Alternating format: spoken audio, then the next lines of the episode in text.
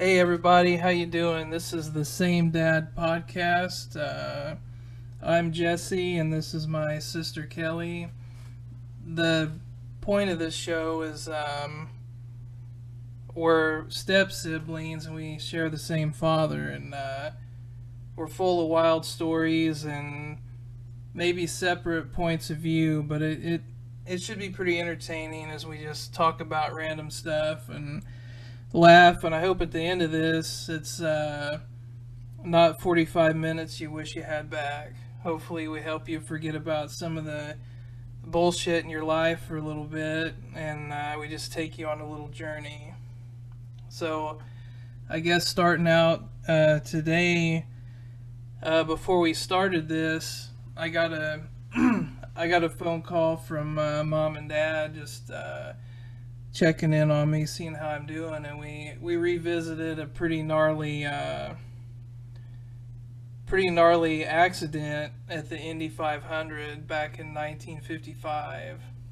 Uh, it, it all started because the conversation stemmed from last weekend because uh, during my Sunday uh, Zoom session with the folks, I, I had mentioned that I saw that Dale Earnhardt Jr. had a new uh, sitcom or biography type show where he he travels around and he finds lost, overgrown racetracks all across the country, um, spanning from one coast to the other. And the one episode just happened to be the first one of it I ever seen. What covered a old racetrack in. Um, trying to think of what it was.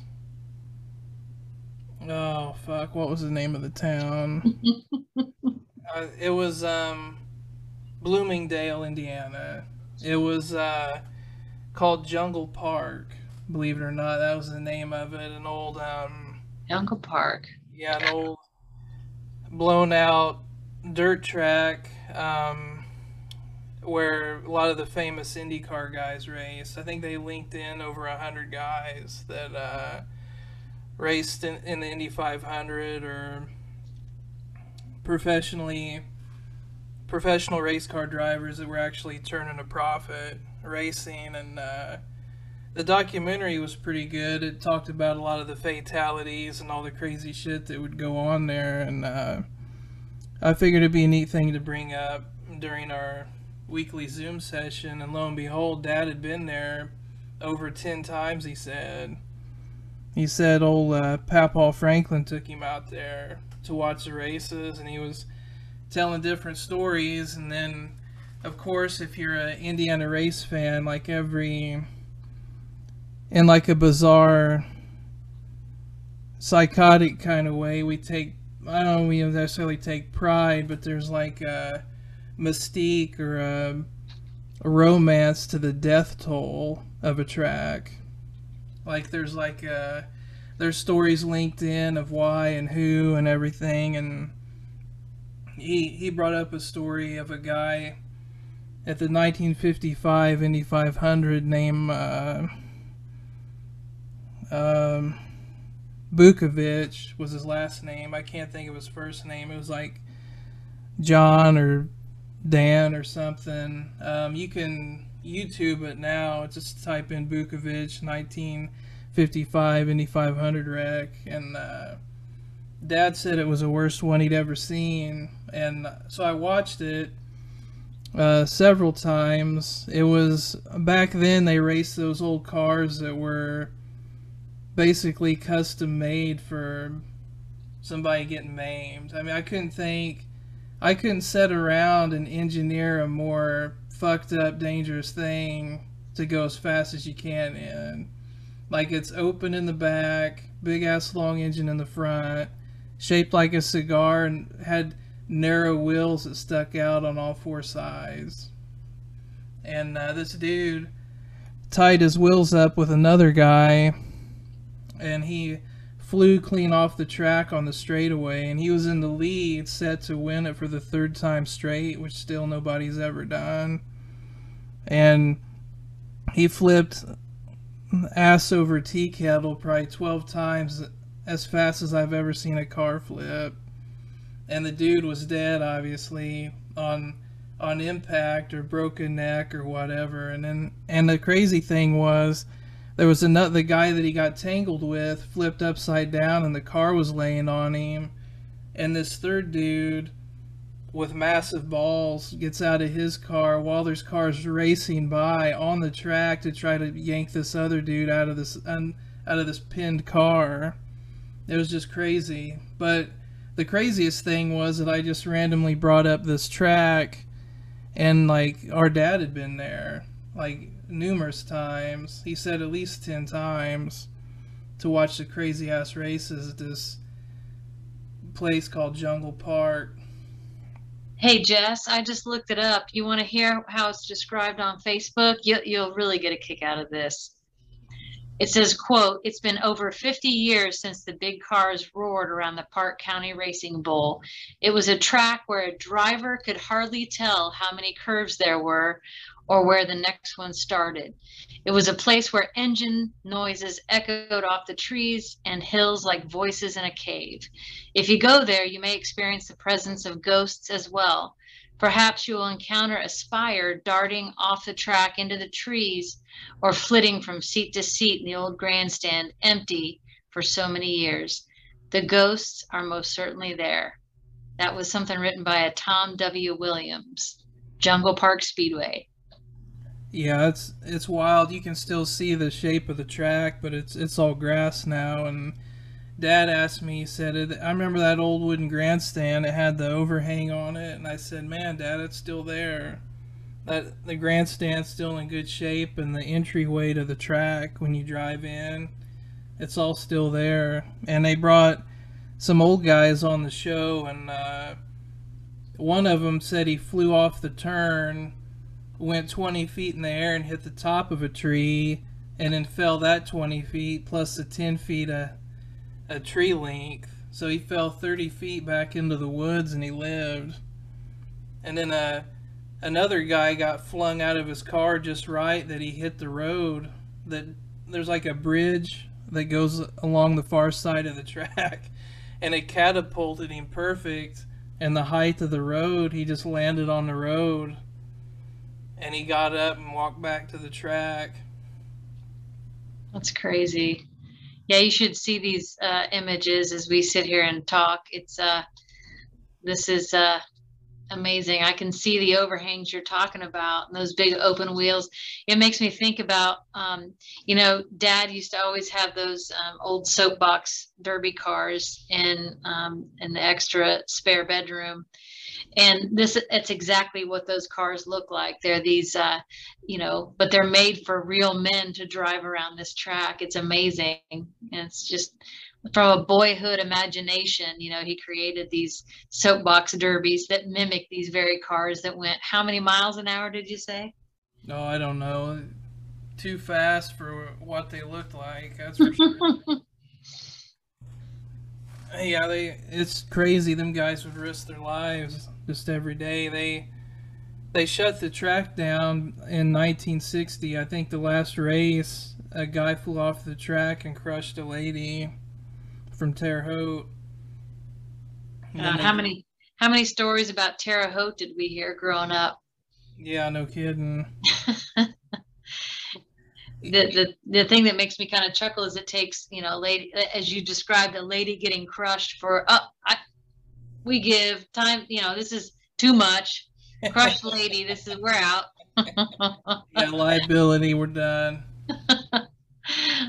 But probably that, just the the wrath from all the women was enough to it's one thing for like guys to take their kids out there and get when grown men are getting mangled it's kind of forgiven. But if you squish a lady in the stands you kind of you kind of screwed there. You gotta I don't know what kind of insurance there was back then. I doubt there was any. You just showed up at your own your own risk. They had people people would just stand on the edging of the track, like on the infield, and kids would get up on that big fence, about a 20 foot high fence, and stand on that and balance by holding onto a tree. You know, just just wild. I, I don't know. I guess things were way different back then. Yeah, I yeah, we say yes, but not necessarily. Uh, I didn't go this year, but you know, if you're from the area that we're from, uh, one of the big events is the Little 500. Since we're about 40 miles um, north of Indianapolis, you know, every racetrack in the the Donut County area tries to uh, mimic some kind of racing event, like the Little Five or like the 500. And uh, you know, this is a quarter mile track with full size open wheel sprint cars. And you think well this is you know we've we've had multiple decades to enhance safety. They've got harnesses. They've got all these um, safety mechanisms in place. Still almost every year there's some somebody that's either taken away in an ambulance or you know the the fencing's not big enough or somebody's kid in the audience gets something flung in their eye and they're over to the med check. I mean it's it's never ending but we continue because we as spectators here in indiana it's it's what we live for. It's like the uh, you know as my husband calls it, we're casualty vampires. It's kind of born in us. Yeah. Yeah that's uh i went to um I went to an enduro race here in Iowa, and uh, it was at the Cedar Rapids Speedway. I don't know what the hell the name of it is. It's got a, I don't know. It, it uh, they put around a hundred four-cylinder cars out there, kind of like the old English banger races, where they just bunch of compact vehicles and they set up a course and then they go they set the lap count high enough to where it lasts a few hours and there was a a guy just it just went up in flames one of his car some guy's car and all he had on was a helmet a t-shirt and some pants. And he got out of the car made about 10 steps and he never moved again. And the, the car was just a complete engulfment. And i and i just that weekend prior i had seen that wrestler burn up that's another good story we'll we can share. But two weekends in a row, I see a guy burn up, and uh, this guy, the ambulance come in from from downtown. You could hear the sirens, and they come in on the track, and they they flop his limp body up on the gurney, and his arms hanging there, and the lady has to lift his arm up and put it on him, and and then like I remember everybody being extraordinarily interested, and I was still trying to get over the trauma that I had witnessed the weekend before in a blown out Winn Dixie in Connersville, Indiana. But I, I, uh, and I, there was a mom that come up the walkway, the bleachers with some hot dogs and popcorn and soda, and her two or three children like met her halfway and said, "Mommy, you missed it. A guy burned up. A car caught on fire." And then the like in a sense of, of excitement. And then the mom was like, "Oh, I missed it, man, son of a gun." And I'm thinking, man, here's this dude. He's probably dead. You know, they just flopped him on the gurney and took him out of there. The whole car was just it was just a fireball. It was hideous. But yeah, I mean that's I wouldn't watch racing if it if it was remote controlled. I don't think. I mean, you got to have that that sense of danger and insanity. I mean, that's the that's the beauty of it. Demolition derbies, monster trucks, all that stuff. That's that's the excitement. Um, now, Jess, you're you're um, a little younger than I am. Not really a little, but by about ten years. And uh, you may not remember some of these stories, but we, um, you know, I would be on a weekend uh, trip with dad you know we'd um, go to the racetrack here in in our hometown and you know it was nothing for you know a 10 11 year old to stay up at least till one o'clock you know bleary eyed dust in your eyes. Uh, you need some you, look around and most little kids have um, headphones on to protect their hearing but you know you're just like exposed to the elements, you know, and you're like wondering if you can hear on the way home. But riding home in an old panel wagon, station wagon, facing backwards dirt, dust covered. You'd watched everything under the sun. You'd heard everything. You'd seen about at least, you know, 50 drunk people. You've seen, um, you know, every uh, combination of family unit, uh, you know, like you just said, really cheering on and hoping that you could see some kind of uh, casualty while you're out there, or you wouldn't feel like it was worth your 15 bucks. and I remember uh, one of the last times I was at our local speedway. Um, that's exactly what happened. There was a, it was kind of a, kind of mid to post COVID, and we were all sitting. Um, here we were outside, but yet we were sitting the six feet distance plus, and uh, you know nothing had changed, and there was some fencing on the third turn, and that's always you know the risky spot to stay in. And you talked about the uh, figure eights. That's you know, if if you went as a kid, you'd always ask your dad or whomever, "Hey, are they going to have figure eights tonight?" Yeah, yeah, they're going to have the figure eight Yeah. buses. Yeah, those And- guys were the. As a kid, I I worshipped the ground them guys walked on. I mean, they were they were the fucking gladiators. you know what I mean? They're the they put asses in the seat. You know, Oh, yeah. you go to a circus. I don't give a fuck about jugglers and shit. You show me, give me the dude shot out of a cannon. I'm, I'm paying my I'm paying my twenty bucks to see his ass fly. You know what I mean? Mm-hmm. I mean they they were they were the cream of the crop to me growing up. Them figure eight guys, for sure.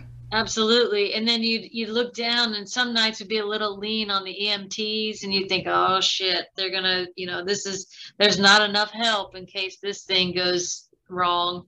And uh Yeah, the three EMTs they have look like they might have a heart attack if they run. If they run twenty feet. probably the most active people out there were the guys running with the uh you know the wet dry or whatever you know and like the, the big shuffling with the brooms you know that was probably the most uh exercise they'd gotten in, in the last month. You're on there's an oil spill get out there bill yeah that's that's definitely part of growing up. You know you talked about um, dale hart or dale earnhardt jr and i'll never forget and these are other things that were like typical for the area that we grew up in.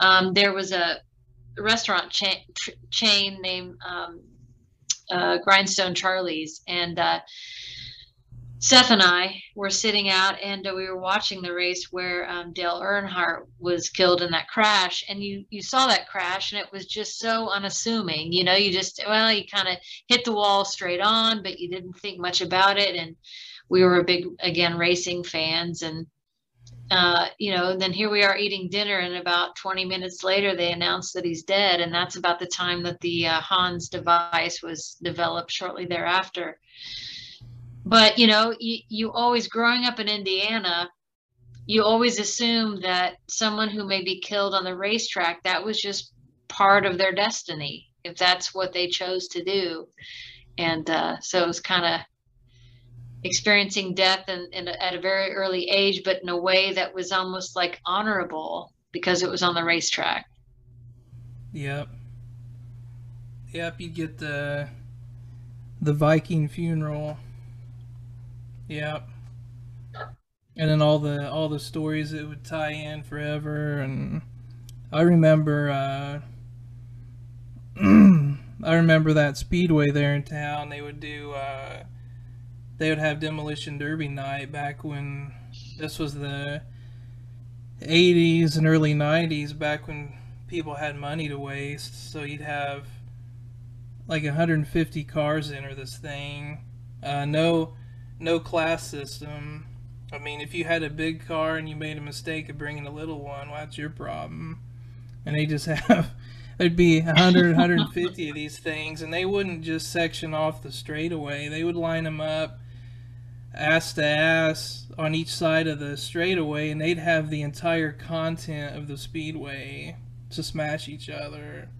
Like the whole inner area, like whatever you could make do, you'd you'd crush into each other, and there there wouldn't be a blade of grass left, and gosh, it'd go on until started about 7:30 and like you said it'd go on till about 1 easy and they would go until one guy was left out of all them cars. They do like 30 at a time till there was one left and it was just it was so savage and insane, but man as a kid it was the coolest thing. Yeah. And and if you were lucky enough to go on uh Fourth of July weekend, man, those fireworks were some of the best in town. Yep. yeah, I think they I think they that's how I got my fill of fireworks. I think I wasn't always the biggest fan of fireworks, but damn they were so good as a child, you know. You, you can only do so much with that. To me, they were they were like the equi- equivalent of like Disneyland. I mean, they were that good.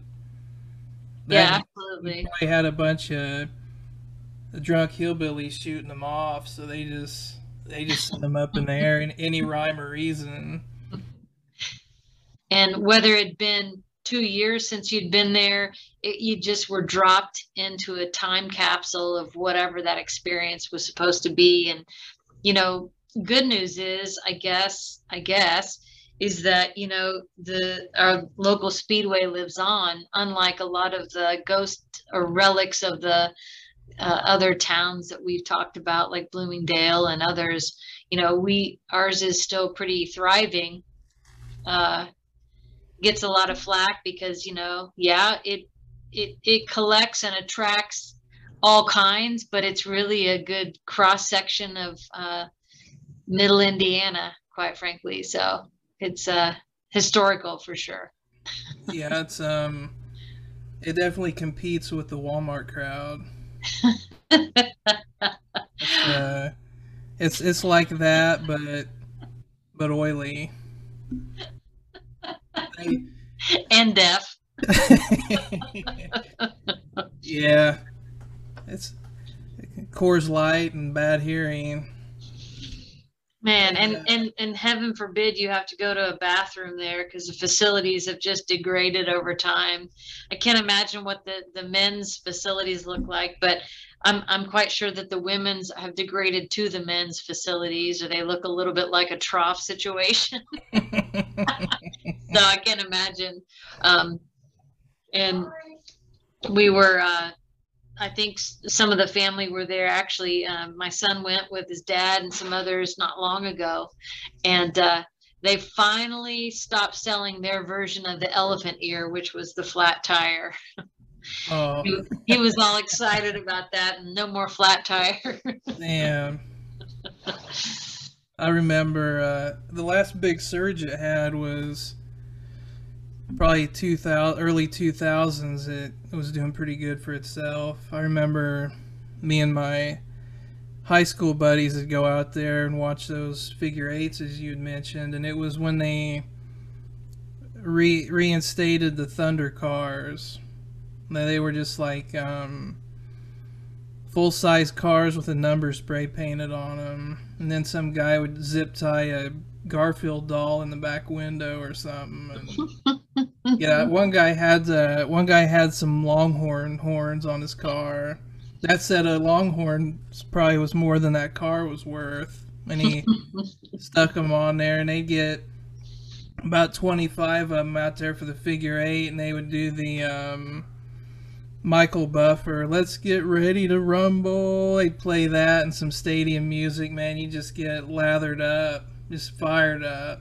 You know, you got four or five beers in you and it's it's fucking time. You know, this is what your the sores on your ass are for, you know, the bleacher marks and the you know, the the the shitty like unkept environment. It's all for this moment, this 20 laps of mayhem. And that's what it was, man. They they kick up so much dust and dirt and god, it was it was a sight to see.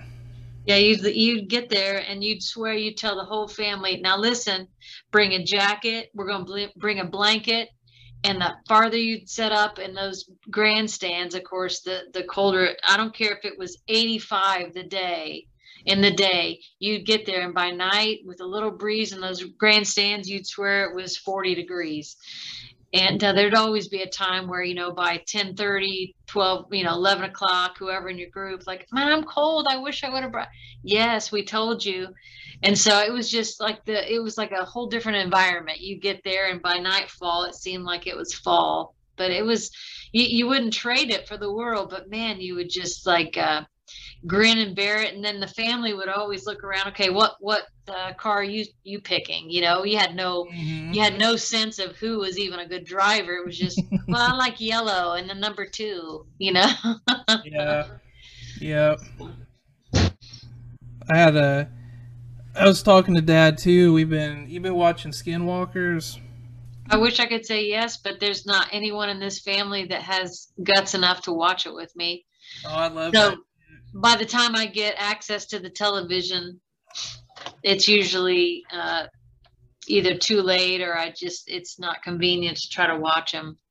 I uh, they ended their they ended their they ended their second season last night. Um, it's in that ranch out in Utah, and uh, a bunch of scientists and whatnot are out there. Um, one of them's a pretty neat guy from Alabama, from Huntsville, Alabama, real smart guy. Three or four degrees. He had a show on uh, one of those offbeat discovery type channels a few years ago called uh, Rocket City Rednecks, where they would basically they were like MythBusters. Basically, they would build shit and Mhm.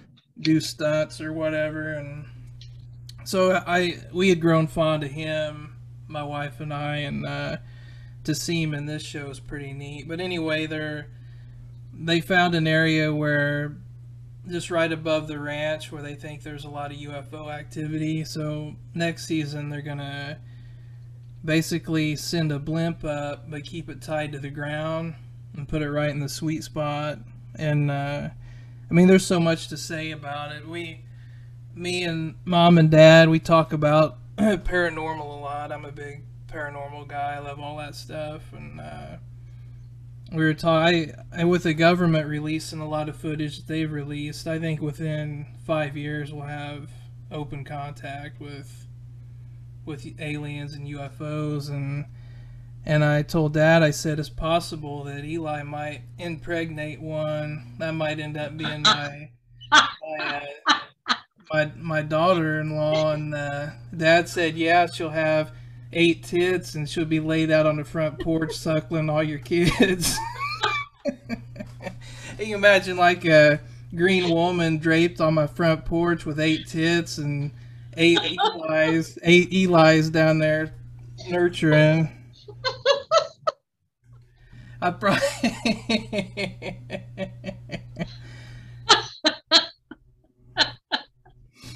Oh, I can't even I, I can't even comment on that. Yeah. I'm No, ready, man. Bring on the fucking aliens. I know they're. I think Eisenhower already talked to a few of them. I think it's it's coming, and then it's gonna change. We're gonna look at shit how we looked at stuff here way different. Like we're already at a point where we're starting to get over stuff, but I mean we're gonna be we're gonna be way over some stuff if we realize that holy shit we're just we are just a little part of the big picture. I wonder what that'll do just as far as our nations are concerned and things of that nature. Economic system and religion and, and All all, these yeah all these constructs that we put up, what a waste of time. What a waste of time, worry, and energy when it's all really for naught. Yeah. Uh, yeah, it's a. well, you know, you and I tune into uh, some different things when it comes to that front, but to to have that theory about five years out that we may have alien contact is is kind of a intriguing one. I'll have to uh, remember that. Uh, yeah, we could we could touch on that more later or whatever. But yeah, I think I think so. I think we're getting close. I think the government's open about it now. They just put up videos all the time what the fuck is this thing flying on my radar? Why is there Well- seven or eight of them? See, I, I don't I don't really understand why they're putting uh, cameras in into the sky when all they have to do is put s- cameras into any local Waffle House at like 3 a.m. I mean, you, there's sightings all the time. I mean, I don't know why yeah, there's I've seen trying a so few- hard. I've seen a few Bigfoots, some uh, some members of the missing link, some on the Darwin chart in there eating their loaded hash with some. You know, there's only like five ingredients in all of any white or any uh, Waffle House. I bet said waffle, White Castle, but any Waffle House, you know, it's any mixture of any one five ingredients, one of five ingredients. And I, I think I had that epiphany only like a couple months ago. We went to uh, Waffle House because it seemed to be, you know, my my husband had been dealing with uh, unfortunately cancer treatment and when you recover from some of your e- eating habits basically breakfasts are your go-to and uh, so we were going to a lot of waffle houses it was like like you said earlier at the start of this conversation as long as there's gravy you know you can pretty much go for it Yeah. and uh, that's when I realized I, I kept looking at the menu to try to figure out something else. And I'm thinking, wait a minute, there's five ingredients in this whole place. it's just a different combination of everything. So, yeah, that was the night. The last one I remember was in Jeffersonville, Indiana. We were coming back from a basketball tournament about uh, one o'clock, two o'clock in the morning. We were starving. And we stopped at this Waffle House. And wouldn't you know it, I got my favorite, the pecan waffle and uh, somebody had been doing their due diligence and cleaning off the syrup pitchers but whomever had cleaned them did not put the lids on tightly so i consequently go to put syrup on my waffle and i mean syrup spills everywhere but the waffle Mm, uh, so, and I'll never forget. Uh, so there had to be this um, this conversation behind the counter about who's going to clean it up because about every third person behind the counter said they had a tactile issue of touching syrup. they openly admitted, which is fine, but like, what are the chances that every third employee of the Waffle House would have a tactile issue, unable to touch a sticky substance? you can't you can't discriminate. You, gotta, you can't be denied a job because you won't. Clean up Like- syrup. yeah, you won't play in the syrup. Hey, that wasn't asked of me in the interview. Well, so guy steps up and he cleans it all up, but uh, you know, it was uh, the last Waffle House experience was in Jeffersonville, Indiana, just just across the border from Louisville, Kentucky. We, uh, let's see, when was mine? I don't think I don't think mine will- can top that one, but it was in. it was on the way to. I think it was right on the outskirts of Dallas. Um, when I lived in Wichita Falls, Texas, uh, mom and dad were actually with us. We went into a Waffle House and. Uh, there was this bus boy that wouldn't stop shuffling over to us and talking about playing football. Like he just was he just wanted to make sure that we knew that he played football at some point in his life and uh, I could tell just from his behavior that he he didn't it didn't take very long. I mean, he had me convinced that he took blows to the head. so whether he, I, he might have played without a helmet, this dude. I mean, he was something else. He just kept wanting to tell us all these tackles and all this shit he did, which was all right. That's fine. I mean, oh, whatever. I guess I'm I'm trapped here. You got me. so you know, we had to we had to kind of endure that and humor this poor guy, but I don't know. He he was an interesting fella. Man, I, you know, they make some of the best jelly toast there is. I mean, you can't even you can't even replicate it at home.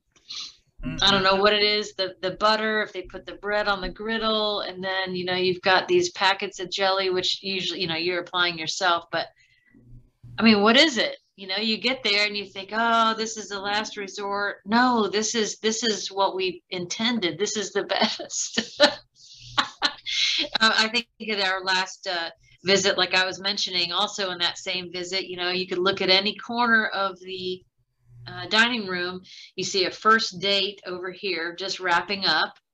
You know, you see uh, a mother and her newest boyfriend trying to feed the three kids, and he's not very tolerant of their behavior, but he's trying to make a good impression on her. And, you know, he's going all out by taking her out to the Waffle House. and then there's us who you know we're we're trying to feed the one person on our family that can only tolerate eggs. And so this is why we're here. But um, i have to say as we're leaving that evening you know everybody had they were very congenial great service you know uh, good good value for what we got. We walk out and you know the guy is uh, smoking smoking a doobie out in the in the car. You know, he's on break, of course. You know, it's his liberty, it's his right. And I don't know the laws necessarily in uh, just over the Kentucky border, but the bottom line was the guy kind of tips his hat to us, who's cleaned up my syrup, as he takes a big guff off of his joint. like, thank you and have a good night. yeah, that's Waffle House. Yeah.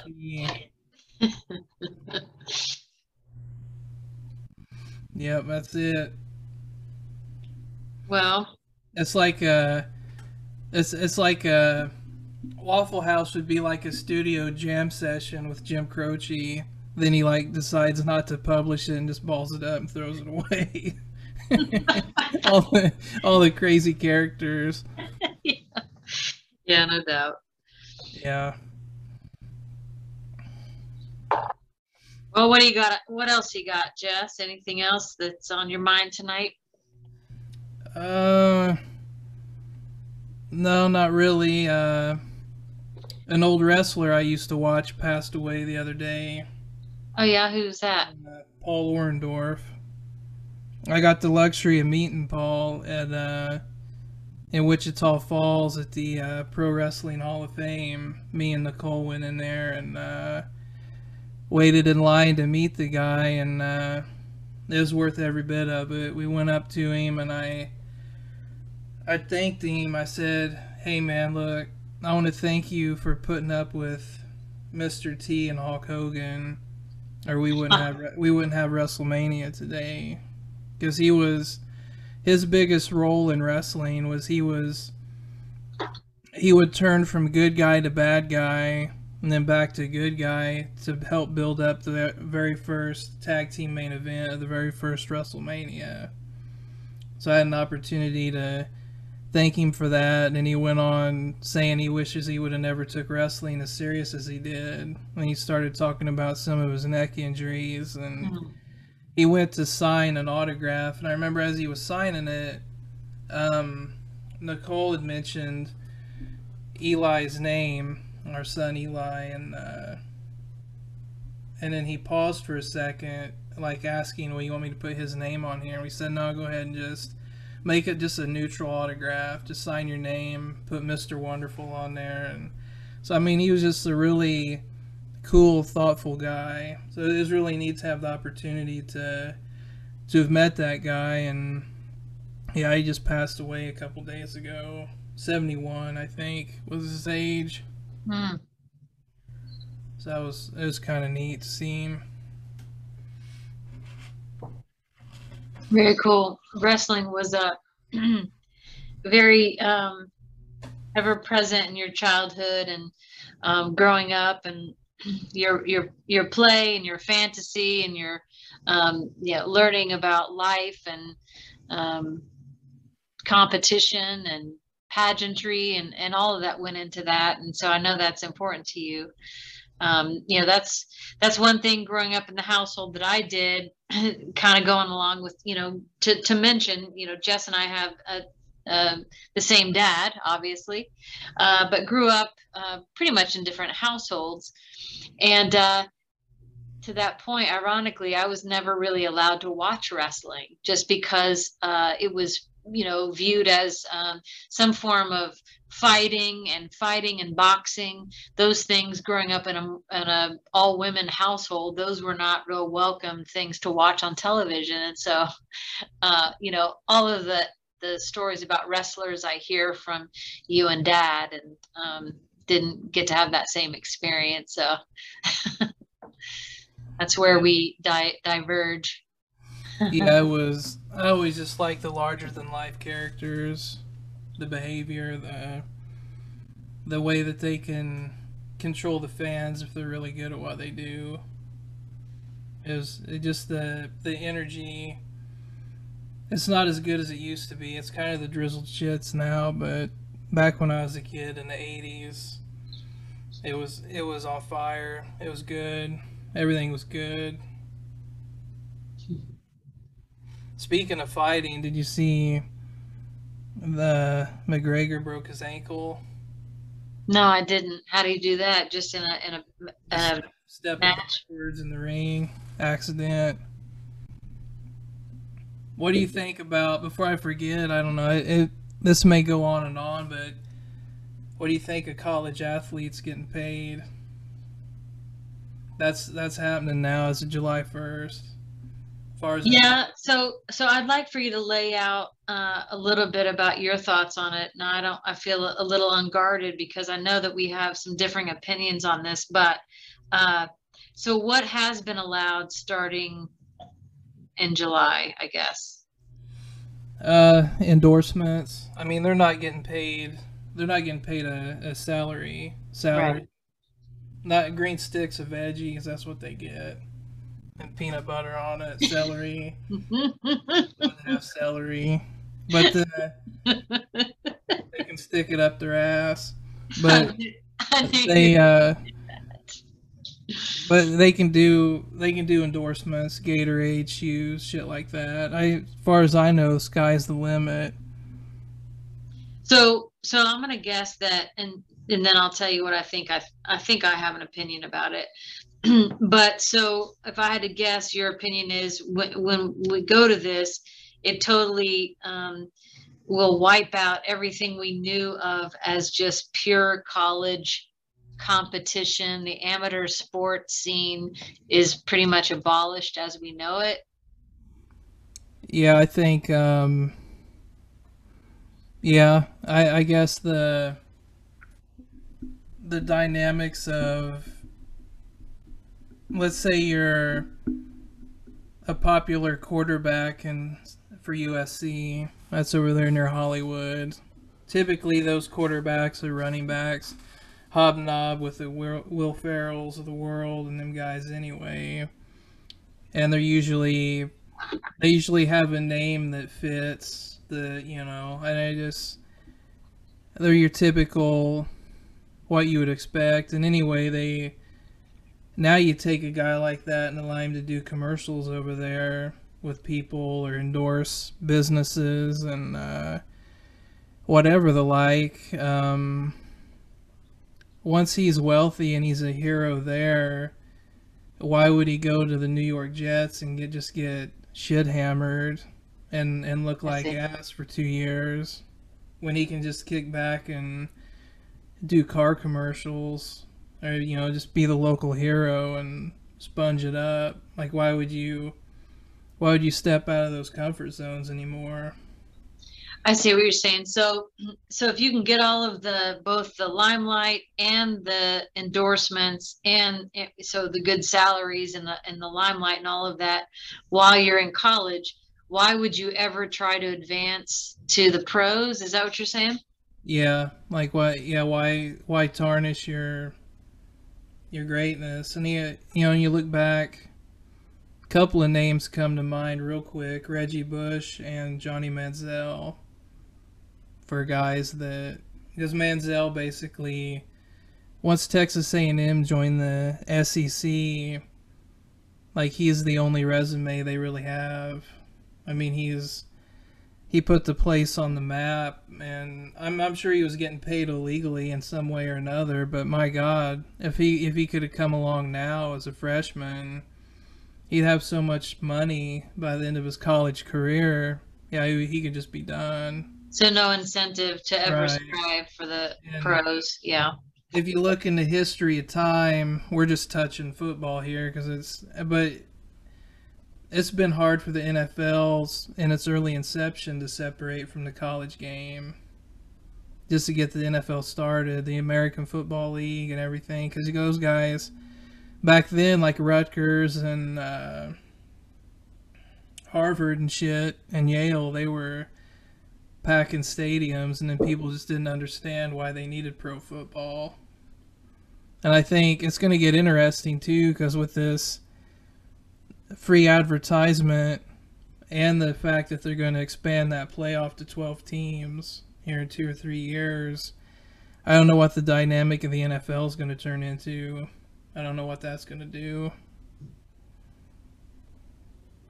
I, Well, think- yeah, I, I think ultimately, you know, you there are a lot of there's things that evol- have evolved that have come out of the professional sports arena, and and I think like so. For example, we were watching. Um, it was like a oh a celebrity golf outing where you know there's everybody who ha- like scratch golfers you know like steph curry's a scratch golfer justin timberlake i mean some of these all all walks of life but a lot of uh, pro a lot of uh, pro um, sports figures and uh romo uh i can't think of his first name the dallas yeah Tony? Yeah. Tony.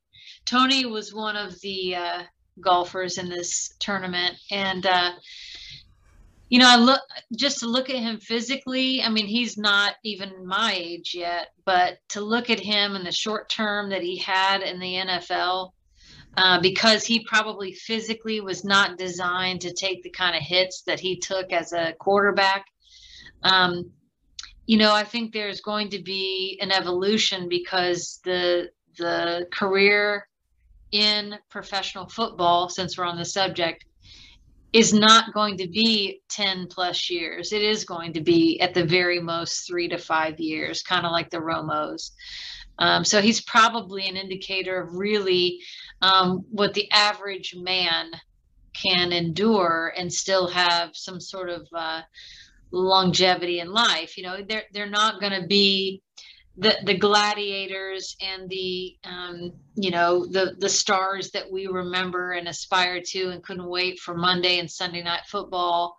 Um, I, do think those days are probably gone, and and a lot of that has to do with I think all the research with the um, brain injury and and those kinds of things. I think that that had already catapulted us down that road. So you look at the lifespan of a college athlete or a professional or elite athlete. I think it's a lot short, a lot more uh, short term than we thought. So I think they're trying to. I, I mean, I think this is just a natural evolution about them gaining the rewards that may need to come to them in that short period of time, and then they're going to move on. But um, yeah, it's it's not going to be the same it's it's it's just not going to be the same. Yeah, the the motivation, the GoPro is going to diminish greatly. Mm-hmm. Probably even faster in basketball.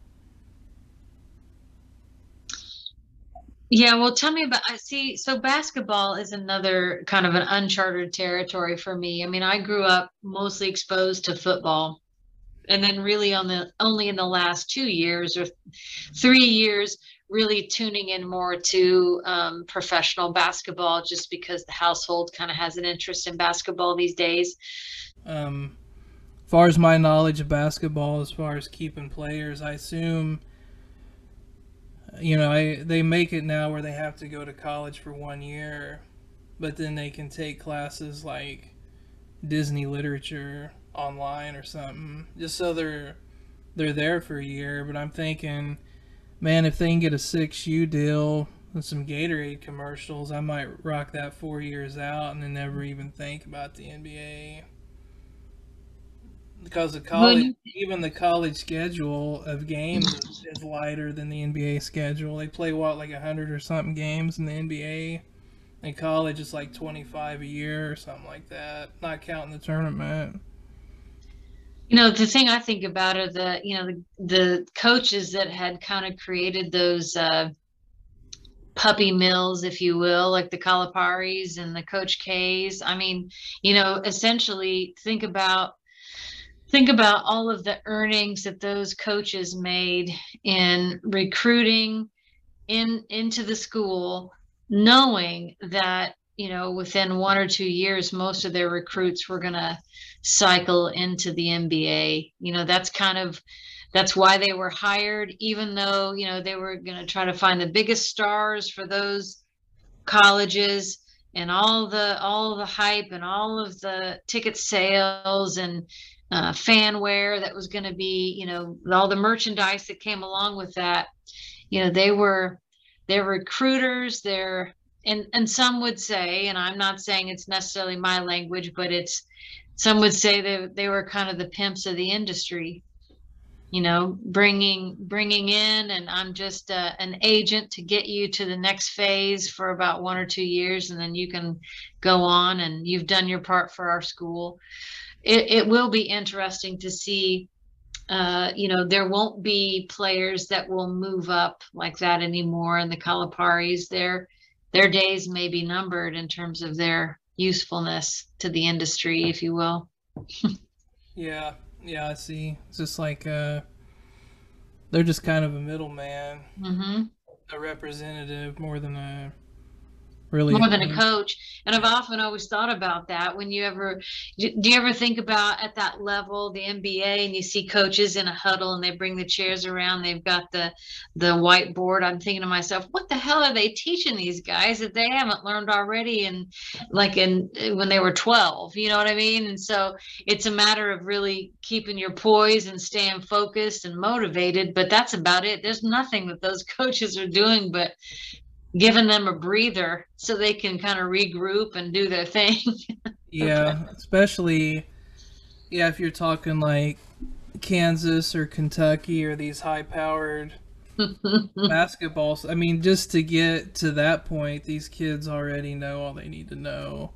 I mean, they're already extraordinarily dominant if they're mm-hmm. lucky to be the five guys on the court for Kansas at any given moment. Like, what's a what's some other guy gonna say?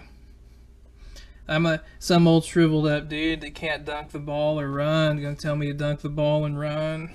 Right, right. I mean, what are you gonna? You know what I'm saying?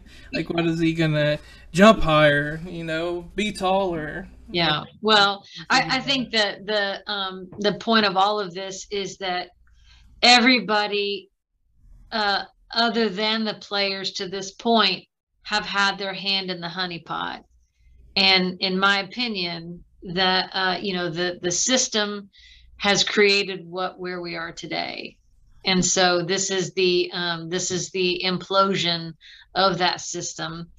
And um, you know when you um, when you pluck kids uh, call it basketball or, or whether you're looking at football or otherwise when you pluck kids from having nothing to having a little bit of something and then understanding what in the big world their worth really is at a very very young age uh, you, you, i cannot hardly blame um, a movement to help um, you know bring forth what what their just rewards are. I mean i just can't you know it's it's hard for me not to say that that's uh, not uh, a fair fair fight. But you know, I know everybody feels uh, kind of different about that, and I wouldn't say I'm I'm ex- extremely passionate about it. So I'd say for me, for my gains, just as a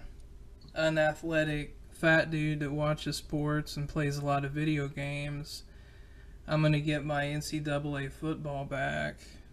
That's been a yearly release that comes typically comes out a month prior to Madden every year. Mm-hmm. It's typically better than Madden, and oh fuck, I think it was 2014 was the last release of that game, and then they had a huge class action lawsuit because of the whole money deal um, putting, and the players didn't even look like those the players. Like they were the Vegas player models, and they had their jersey number, and they didn't have their name. But they set the game up to where people on the outside, the consumer, could put names in and adjust that. So people like Operation Sports and several other forums would generate yearly rosters, and then people would download them, and then they would have all the players, and they're still updating that old ass game to this day, which which is amazing. But with this players having the right to be paid for their likeness, I'll get my NCAA football back, which I'm that's where I would I would benefit the most there, and I'd benefit the most just almost as like I love social experiments, so this is going to be a giant one. Just watching and seeing how it unfolds. Because you got to think the alumni are going to play a factor. Like, mm-hmm.